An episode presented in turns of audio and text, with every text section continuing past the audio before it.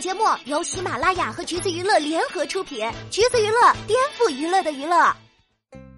Hello，大家好，欢迎收听橘子新鲜报，我是橘子君钓儿。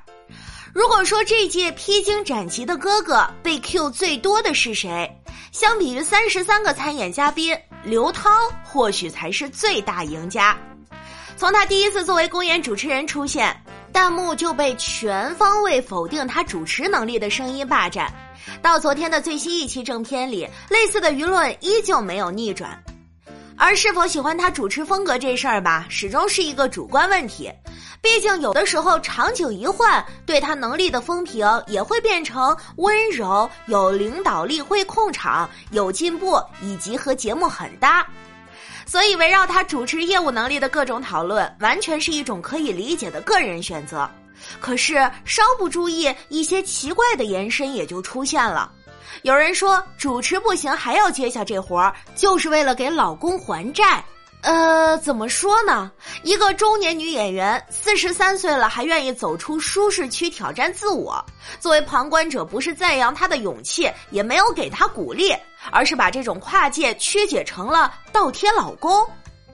在这种解读之下，她作为一个职业女性的事业心、进取心，通通被自动隐藏。而这种对她失去自我、全方位倒贴家庭的理解，或许是对她最大的误解。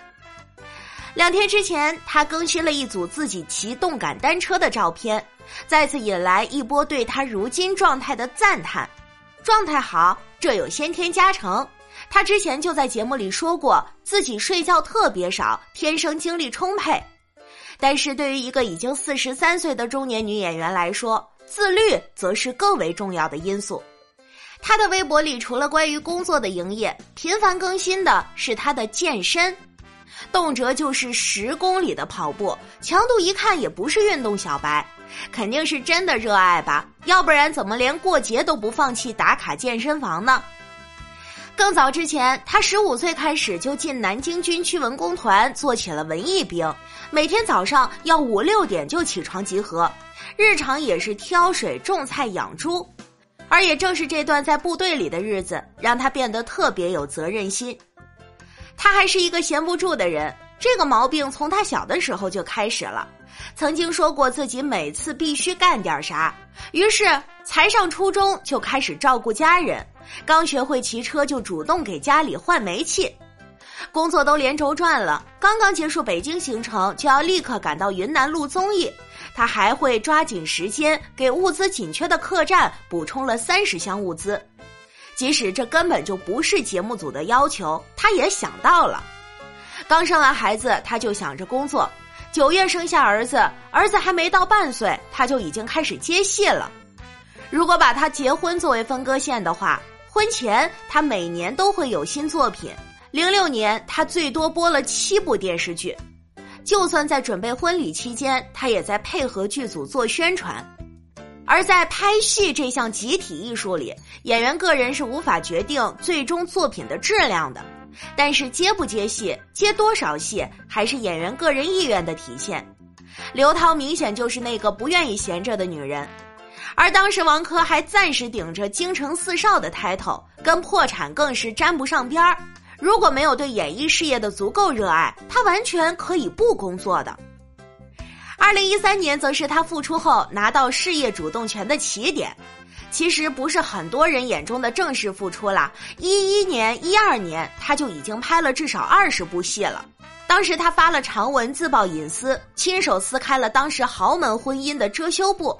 爆出老公滥用药物、尿失禁，而为了拯救王珂，他无微不至的照顾，又拿出自己的积蓄陪对方浪迹欧洲，最后高调放话，无论对方如何，自己将永远是对方的老婆。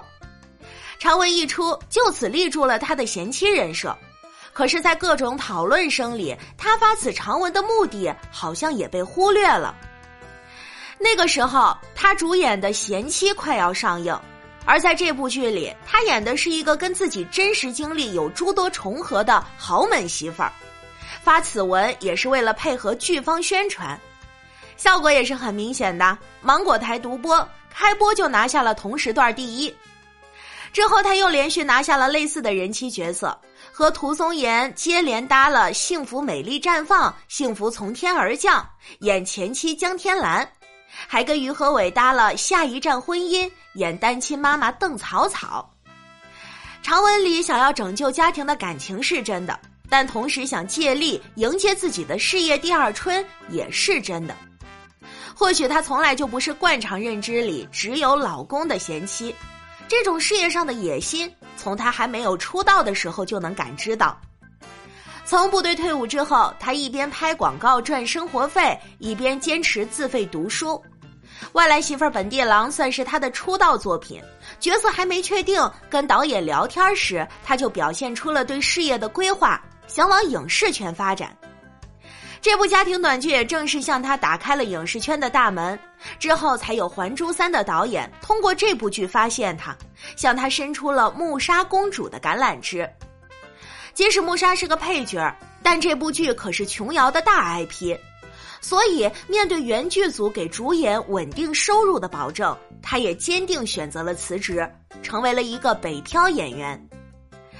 一个南昌普通家庭的女生，初中就进了部队。如果没有以上对自己的清醒规划、向上爬的决心，恐怕后来也很难走到全国人面前。而这种进取心呢，也延续到了如今的事业上。去年因为疫情，影视行业遭到了不小的冲击，可是他依旧拿到了资源，主演里他也站在了 C 位。没戏拍的日子，他依然没让自己闲着，发新歌、搞直播、参加综艺。对不断拓宽自己的事业版图行为，他的解释是：当工作让自己有机会接触到了更大的世界，工作带来的存在感会让自己享受其中。但是另一方面，不得不承认，这些年关于她老公投资失利、成为失信人的新闻也会时不时的出来一次，包括如今看来一些让网友觉得有点迷惑的发言，也是刘涛亲口说的。他说：“我选择你，不管什么结果，我嫁鸡随鸡，嫁狗随狗，有好日子一块儿过，不好的日子也一块儿过。甚至你有外遇了，我估计都不会离开你，我还会跟你一块儿过。不过呢，就像是沈艺文对上一代女性的理解，对那个年代的女性来说，是社会大环境还有认知维度带给他们的时代烙印。刘涛同样是如此。”从小性格里就爱照顾家人，爱操心，也深受父母早早离异的影响，所以在结婚时就发誓绝不离婚。出现类似嫌弃发言也并不奇怪了，但是人的思想总是流动的、进步的，自己本身就是一个闲不住的人，也足够有活力、够自律，有能力也适合去 cover 繁多的工作。事业上，从一个初中学历的文艺兵一步步成为演员，就算结婚了还在拍戏，孩子刚出生他就想着工作，很明显他对自己的事业是有足够的热爱，而经历了豪门梦碎，也认清了老公并不是自己幻想里的富豪，作为女演员的她也醒悟了，靠自己拥有了事业第二春，在繁忙的工作日程里也能得到快乐和满足。如今再看到她一个中年女演员在努力拓宽新事业，就武断的说这是她为了给老公还债不得已而为之，这种猜测之下，多少也掩盖了她对工作的享受和走出舒适区的勇气。这样的断论对她来说是不是也有点不公平呢？最后啊，调儿发现是通过披荆斩棘的哥哥才知道，原来刘涛的粤语也说的这么好。好啦，今天的节目呢就是这样了。如果你想获取更多有趣的娱乐资讯，欢迎搜索关注“橘子娱乐”公众号，时髦有趣不俗套，就在“橘子新鲜报”。我们下期再见喽。